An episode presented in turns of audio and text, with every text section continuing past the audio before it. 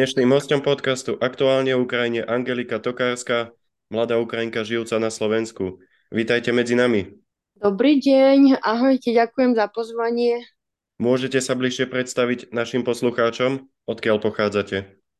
Áno, ja som zo západnej časti Ukrajiny a som študovala na Slovensku predtým ešte ako začala vojna, takže od 17 do 19-20 som bývala na Slovensku ale rozhodla som sa vrátiť a začala vojna. V tom čase som bývala v Kieve.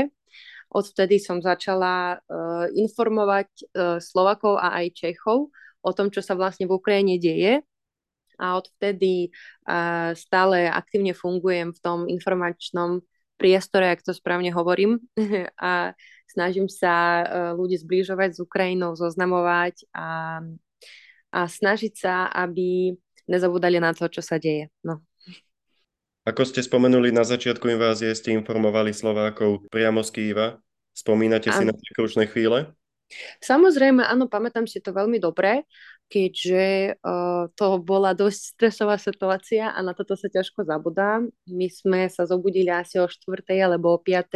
ráno keď ma zobudila kamarátka s tým, že začala vojna, tak musíme sa rýchlo báliť. Ona ani nemala čas mi to nejak vysvetliť, pretože sa balila a povedala, že nech si všetko kúknem, nech si otvorím proste mobil, lebo všetky správy, všetky médiá boli plné toho. Tak uh, vtedy som sa začala baliť, zavolala som svojmu bratrancovi, ktorý tiež bol v Kieve, prišiel za mnou a, a začali sme začali sme utekať. No. Verili ste, že okupanti prerazia absolútne dno a napadnú vašu krajinu? Hovorilo sa o tom uh, už asi týždeň, možno aj dva predtým. Veľmi veľa ľudí sa o tom rozprávalo, fakticky to bolo všade. A niekto to tušil, niekto tomu neveril. Ja som bola ten typ človeka, ktorý neveril tomu, že môže niečo také sa stať, ale napríklad môj frajer v tom čase, on uh, bol dosť v strese, on niektoré noci nespal, lebo čakal, že niečo také sa stane, aby sme boli pripravení, aby sme mohli odísť. A vlastne ľudia sa nejak pripravovali ku tomu, pretože si pamätám, že v tie dni napríklad všetci sa rozprávali o tom, že vo všetkých a, obchodoch, kde sa dá kúpiť napríklad zbranie na poľovačku alebo tak, tak všetko bolo vypredané. Nejakým spôsobom si to ľudia vybavovali cez kamošu, alebo ja neviem, ako to robili, ale proste všetky obchody s, tým, s takýmito veciami, oni boli proste prázdne. A preto to, vtedy sme žili v tom, že bola taká stresová atmosféra medzi všetcimi a nikto nevedel, že čo bude zajtra, takže ľudia, ľudia už o tom vedeli viac menej, že to príde. Boli ste presvedčená, že hneď opustíte krajinu, alebo ste sa rozhodovali a váhali? E, vôbec som neplánovala opúšťať krajinu, hlavne som plánovala, plánovala dostať sa na západ k svojej rodine a už ako sa oni rozhodnú, tak by sme aj postupovali a keď sme docestovali, vlastne pre mňa pricestoval otec do západnej Ukrajiny, pretože nechodili vlaky, nechodili autobusy, vôbec niek sa nedalo sa dostať z Kieva, takže musel pre mňa ísť otec a cestoval, pamätám si, extrémne dlho, okolo 24 hodín sme cestovali, pri že za normálnych okolností by to trvalo možno 7 a presne kvôli tomu, že celé diálnice boli plné aut, ktoré utekali takisto, my sme boli v dedine nejaké, nejakú dobu, možno nejakých dva týždne a potom môj otec išiel do armády a poradil e, nám, aby sme odchádzali do zahraničia, ak sa dá. Ako ste spomenuli, od vášho odchodu sa aktívne pohybujete v informačnom priestore. Na svojom YouTube kanáli približujete Slovákom vašu Ukrajinu. Akú odozvu má táto vaša aktivita?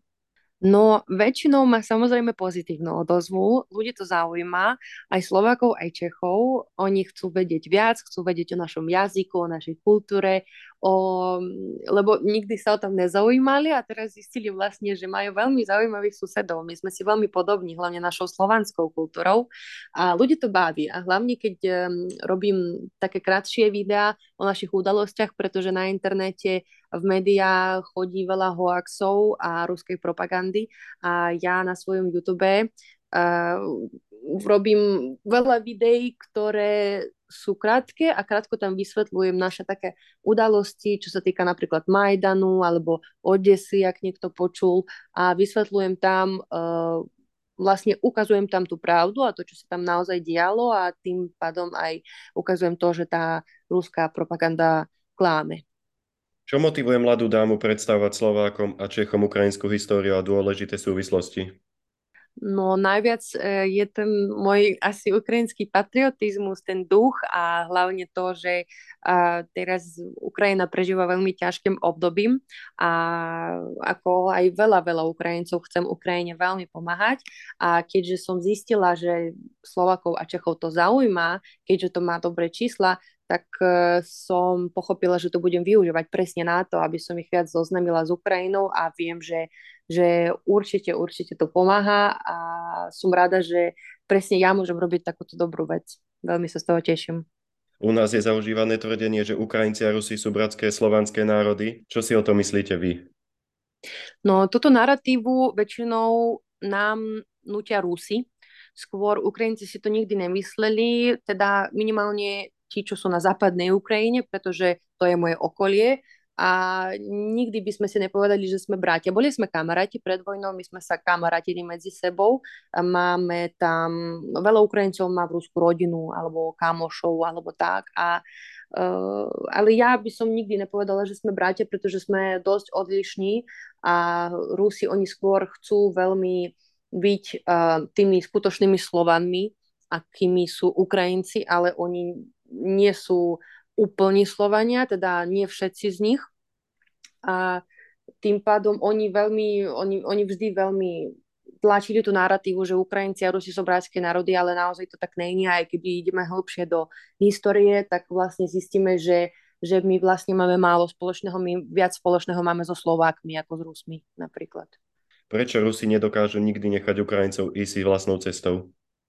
Pretože sme spojení aj historicky, pretože uh, oni, um, oni nás, ako ste povedali, ste veľmi pekne to povedali, že oni nám vlastne nikdy nedali pokoj. Oni za prvé, každý má svoj dôvod. Každý, každý to chápe inak. Ja uh, som vždy menila svoj názor ohľadom toho. Najprv to boli územia, potom to boli nejaké zdroje ako plyn alebo ďalšie veci, potom to bolo aj veľmi silné takéto spojenie ohľadom našich dejín, keďže Kiev vytvoril Moskvu a tým pádom my sme my by sme mali byť spolu, teda aj logicky a podľa mňa Putin to veľmi chce, aby uh, Kiev kvôli kievskej Rusi bol časťou Ruska. Podľa mňa je tam viac tých dôvodov a podľa mňa uh, to sa, o, o tom sa dá baviť veľmi dlho. To sú viac také, také retorické otázky a naozaj skutočný dôvod ja samozrejme neviem, ale podľa mňa určite jedným z dôvodom sú zdroje a naša, naša zem. Keď sa pozrieme na rok 2013, na Euromajdan a následnú anexiu Krímu a rozpútanie konfliktu na Donbase, ako ste to vtedy vnímali? No ja som vtedy mala okolo 12-13 rokov, ako je všetci moje kamaráti a my sme zo západnej Ukrajiny, takže nie sme úplný západ, že není to Zakarpatie, možno niekto Ukrajinu pozná a chápe, čo hovorím. My sme skôr vedľa Lvovu, ale v našom detstve my sme vedeli, že sa to deje samozrejme. Ja som aj jazdila do Kieva počas Majdanu a my sme to nejak tak vnímali viac, že sme uh, o tom neštudovali nejak. Nás to až tak nezaujímalo, pretože sme boli deti a zaujímali sme sa o iné veci, chodili sme do školy. Nás zaujímalo to, že sme, uh, ešte vtedy tuším, sme nepoužívali ani moc telefóny. A, no, vlastne zaujímali nás iné veci, neriešili sme to, ale začalo nás to samozrejme zaujímať, keď sme už dospievali, keď sme študovali e, to, čo sa deje v Ukrajine, pretože Majdan je veľmi dôležitá vec, o ktorej musí a vie každý Ukrajinec a to, e, z akého dôvodu sa to stalo a čo to nám prinieslo. A vtedy e, samozrejme kvôli tomu, že sme boli deti, sme to neriešili, ale ja som si istá, že napríklad deti, ktorí, ktoré vtedy bývali v Kieve, alebo viac k tej bližšie k Rusku, myslím, tak určite ich to ovplyvnulo oveľa viac ako nás. Dôvody na rozpútanie konfliktu v 2014 aj 2022 boli takmer rovnaké. Putin a jeho chunta často označujú Ukrajincov za nacistov. Čo na to povedať? Ja, ja si myslím, že o tom, že bude takáto celková veľká vojna sa vedelo ešte od roku 2005. To je môj názor. Ja si myslím, že Rusko sa veľmi dlho pripravovalo k tomu. Ja si myslím, že Ukrajina vedela, že to príde a takisto sa pripravovala, pretože počas týchto rokov napríklad uh, našich uh, mužov, otcov a tak, brali na vojenské cvičenia. Môj otec e, taktiež bol na niekoľkomesečnom vojenskom cvičení, len aby vedel, keby niečo a preto ja si myslím, takéto detaily poukazujú na to, že náš štát, on síce vedel a pripravoval sa, ale ľudia to až tak moc nevnímali. A ohľadom toho nacizmu, tak e, vždy keď, e, vždy, keď bola nejaká vojna, tak vždy musel sa vymyslieť nejaký príbeh, e, aby, aby ospravedniť tú agresiu. To bolo aj počas Hitlera, aj teraz sa to deje a Putin vždy vymýšľal nejaké dôvody, aby na niekoho nápadnúť, aby to ospravedlniť pred svojimi ľuďmi. Takže si, ja to beriem samozrejme ako smiešnú vec, ale ja tomu z druhej strany rozumiem, pretože mm, to je logika toho agresora, proste tak to má byť, musia byť v kuse nejaké hoaxy a informačná vojna je veľmi, veľmi dôležitá a je veľmi dôležitou súčasťou aj tej, tej uh, našej, ako by som to povedala, fyzickej vojny. Neviem to vysvetliť, ale snaď ma chápete. Dokážu Ukrajinci niekedy odpustiť Rusom všetko, čo im v minulosti, ale najmä v súčasnosti napáchali? Mm, to je veľmi subjektívna otázka. Ja by som napríklad neodpustila, ale ja si myslím, že určite sa nájdú ľudia bližšie k, čo, čo bývajú bližšie k Rusku, čo by im odpustili, pretože uh, sú ľudia, vždy budú ľudia, ktorí tú vojnu ospravedňujú a hovoria, že Rusi, oni za to nemôžu. Ja som takého názoru, že za to môže každý, kto dáva na to tichý súhlas, pretože podľa mňa, keď je človek ticho, tak dáva na to súhlas.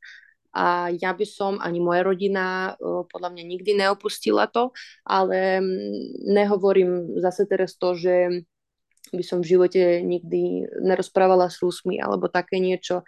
Ja mm, rešpektujem Rusov, ktorí niečo preto urobili a ktorí ukázali, že proti tomu zabojovali nejak a naozaj e, dali niečo do toho, aby buď pomôcť našim ľuďom, alebo zastaviť to, čo sa deje.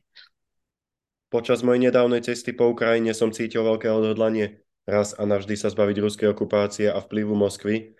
Čom je základ tohto odhodlania? No pretože už ich máme dosť. Oni nám nedávajú pokoj celú, celú našu nezávislosť.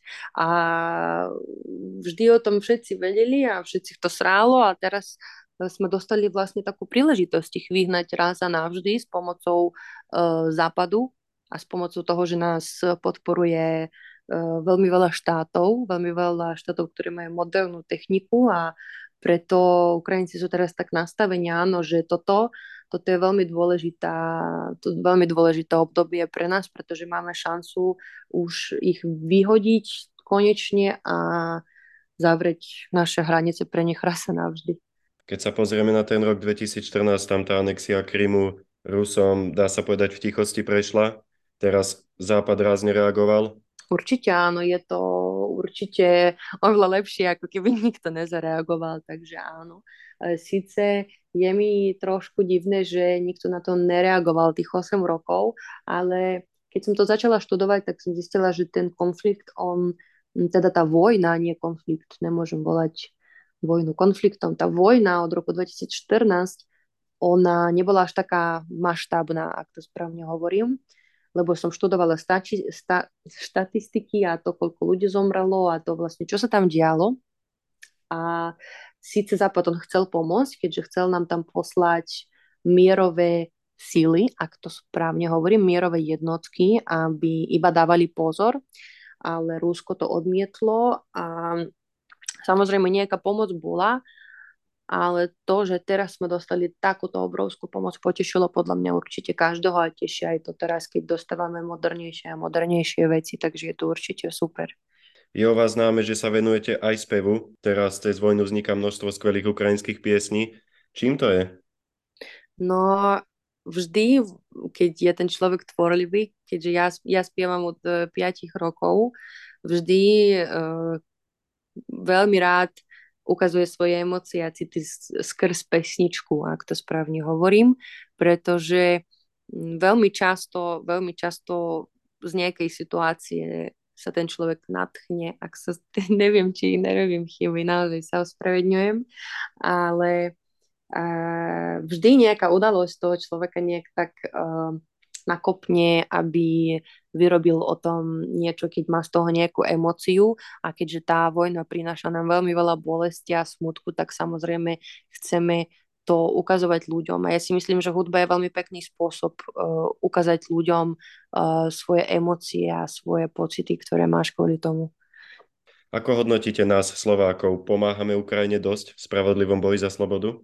Ja si myslím, že Slováci pomáhajú dosť, ale podľa mňa, hovorím to vždy na každom podcaste, že by mali viac bojovať s dezinformáciami, pretože je ich tu naozaj veľmi veľa a ľudia tu sú veľmi ľahko ovplyvniteľní, ako aj každý ľudia, aj u nás sú ľudia ľahko ovplyvniteľní, ale uh, tu podľa mňa sa malo bojuje proti tomu. Čo hovoríte na Slovákov hlasno volajúcich po falošnom ruskom miery? No ja keď to vidím, tak je mi smutno z toho, pretože ja viem, že tí ľudia, oni absolútne nemajú ani tušenie, o čom hovoria a keby náhodou im spadla ruská bomba, bože chraň na dom, tak uh, by chápali, čo je Rusko začalo. Pokiaľ to človek bohužiaľ nezažije, on nepochopí, aké uh, Rusko schopné robiť zverstva a iba kvôli nejakým svojim záujmom a cieľom. A ja keď sa na to pozerám, tak Mm, nie, že sa hnevám, nemám v sebe zlosť, skôr taký smutok, rozčulovanie, že, že naozaj ľudia tomuto veria, tomuto zlu. Pomohlo by podľa vás týmto ľuďom, keby sa išli osobne pozrieť na frontovú líniu?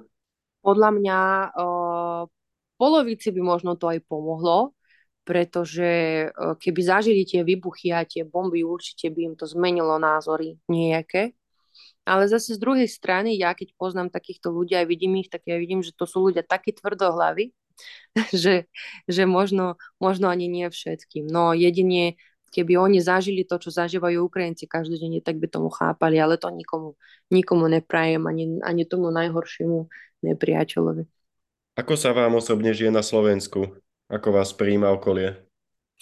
Uh, vždy to je iné, akože väčšinou samozrejme reagujú dobre alebo neutrálne. E, teda ľudia, oni, tí ľudia, ktorí napríklad nemajú radi Ukrajincov, tak oni sú väčšinou ticho, oni nemajú väčšinou na to, aby išli za keďže mňa veľa ľudí aj pozná, vedie, že som Ukrajinka, mm, zatiaľ nikto, nikto vonku neprišiel za mnou, aby povedať mi nejakú zlú vec, lebo ja vždy počúvam od kamošiek Ukrajine nejaké príbehy o tom, ako Slováci počuli ich Ukrajinčinu a začínali im nejak nadávať, že im tu berú prácu alebo peniaze a podobné veci. A ja vždy čakám na takú príležitosť, keď za mnou niekto príde, ale za mnou naozaj za tento rok a pol, čo som tu, ešte nikto neprišiel, pri tom, že ja som, uh, ja veľmi veľa času trávim von a väčšinou sú ti trolovia, oni sú iba na internete v mojom prípade Vaša slovenčina je skvelá, ako ste sa ju dokázali tak rýchlo naučiť? Uh, neviem. ja študujem jazyky od 15, ja viem tiež rozprávať plynule anglicky a ja študujem tie jazyky tak, že ja veľmi veľa počúvam. Ja keď som sem prišla, tak ja som malo rozprávala a veľmi veľa som počúvala Slovákov, ako rozprávajú a nejak, nejakým spôsobom si to zapamätám a potom uh, začínam rozprávať takisto. Ja som predtým bývala v Ružomberku a ja som mala východňarský prísvuk a keď som sa presťahovala do Bratislavy, tak už po mesiaci alebo dvoch som už mala úplne ten tvrdý bratislavský prízvuk, ktorý keď som sa vrátila do Ružomberku, tak všetci mi hovorili, že bože, ty už máš taký prízvuk, že, že to je strašné. Neviem, ja nejak sa rýchlo učím asi. Spomenuli ste, že ste bývali v Ružomberku. Ako hodnotíte našu krajinu? Boli ste blízko hor, teraz ste zase v hlavnom meste. Mne sa tá krajina páči. Je to trošku také, bolo to také nezvyk, netradičné či nezvykle, keď som najprv sem prišla, keďže ja som zvyknutá na to, že Ukrajina je veľká a keď hneď e, pôjdeš do takého menšieho štátu, tak uh, len vtedy som si vlastne uvedomila, aká Ukrajina je veľká, lebo nikdy som sa nad tým nezamýšľala, ale je to úplne v pohode, podľa mňa je úplne super, že vieš sa dostať z Bratislavy do Košic, neviem, za 6 alebo tak hodín autom, je to úplne super, lebo ja za takýto čas sa dostanem len z západu do centra Ukrajiny, do Kieva, takže uh, mne sa to páči. Ja síce veľa necestujem, ale mne sa napríklad veľmi páči Bratislava a v Bratislave sa cítim oveľa viac pohodlnejšie ako v Kieve, lebo Kiev je oveľa väčší a ja som zistila, že také veľké mesta, oni, mne, mne je v nich tak ťažšie. V čom je Ukrajina podobná so Slovenskom a v čom naopak odlišná? Ja si myslím, že um, my sme podobní v kultúre. Hlavne ja veľmi často robím na Instagrame také videjka o našich krojoch a tak a my sme si naozaj dosť podobní v ľudovkách, v krojoch a mne sa to veľmi páči, mňa to veľmi fascinuje, lebo nikdy som o tom nevedela, že sme s vami natoľko podobní v tomto. A odlišne možno iba tou možno mentalitou by som povedala, síce Ukrajinci a Slováci, oni sú tiež podobní ľudia, ale uh, tu som, keď som prišla z Ukrajiny, tak som sa stretla s niek- ktorými problémami, ako napríklad to, že e, tu je veľmi dôležité vždy mm, povedať e, dobrý deň, dovidenia, ďakujem, prosím. U nás, e, to je také divné, ale u nás to ľudia až tak neriešia. A keď som prišla sem a napríklad som chcela niečo objednať, tak som si povedala, som pozdravila čašničku a povedala som, že dala by som si kávu, hej, ale tuto je také viac neslušné a tu by sa malo poprosiť. A u nás je to úplne normálne, keď napríklad sadneš niekde a povieš, že dám si kávu, dám si tortu, je to úplne, úplne v pohode a neberie sa to ako neslušnosť a veľa takýchto detajlov my máme, ale ja som si na to zvykla a, a už, už som tu slušná. no. Chcete zostať na Slovensku alebo sa vrátiť na Ukrajinu? Ja už Slovensko beriem ako svoj naozaj druhý domov a ja to beriem nie mm, po, po tejto vojne, ale ja som to tak brala aj keď som ešte bývala v Kieve. Slovensko mi veľmi chýbalo a veľmi som chcela ísť späť, ale to je také, že ja veľmi veľa o tom rozmýšľam a chcela by som napríklad vždy cestovať aj tam, aj sem a keby napríklad tu mám slovenského alebo českého manžela, tak určite by som chcela, aby sme jazdili na Ukrajinu na možno aj mesiac alebo tak. Chcela by som tam mať nejakú chátu alebo byt aj tu takisto, pretože mm, ja ešte nie som ešte tak rozhodnutá, že kde presne chcem traviť väčšinu svojho času. Asi to bude Slovensko, ale Ukrajina bude vždy môj domov a vždy bude súčasťou môjho života, života mojej rodiny, života mojich detí a nikdy nechcem eh, na Ukrajinu nejako zábudnúť a začať už byť Slovenka. Mne často Slováci hovoria, že už tak aj rozprávam a už tak veľa viem o Slovensku a viem dobre po slovensky, že už som, mi hovoria, že už si vlastne náša. A ja vždy poviem, že nie, nie, nie, ja som, ja som ešte, ja som Ukrajiny. A, a vždy budem asi tohto názoru, že Slovensko mám naozaj veľmi rada, ale Ukrajinu mám naozaj hlboko v srdci. Ozbrojené sily Ukrajiny začínajú veľkú ofenzívu. Bude podľa vás už rozhodujúca? Blíži sa víťazstvo? Nemyslím si, že víťazstvo je blízko. Ja si myslím, že to bude trvať ešte možno pol roka. Snad nie rok, ale ja si nemyslím, že um, víťazstvo, víťazstvo bude v bližšie mesiace. Nemám z toho taký pocit minimálne, možno to robia na schvál, aby sme mali taký pocit a potom nás nejak prekvapia. Ja naozaj neviem, ja nie som vojenský expert, ja e, pozerám občas, e, aká je situácia na fronte, ale ja som naozaj 22-ročná baba, ja sa to naozaj veľmi nevyznam. Ďakujem vám za rozhovor. Nech čo najskôr spolu oslavujeme ukrajinské víťazstvo. Sláva Ukrajine! Herojem sláva, veľmi vám ďakujem za pozvanie. Ďakujem krásne.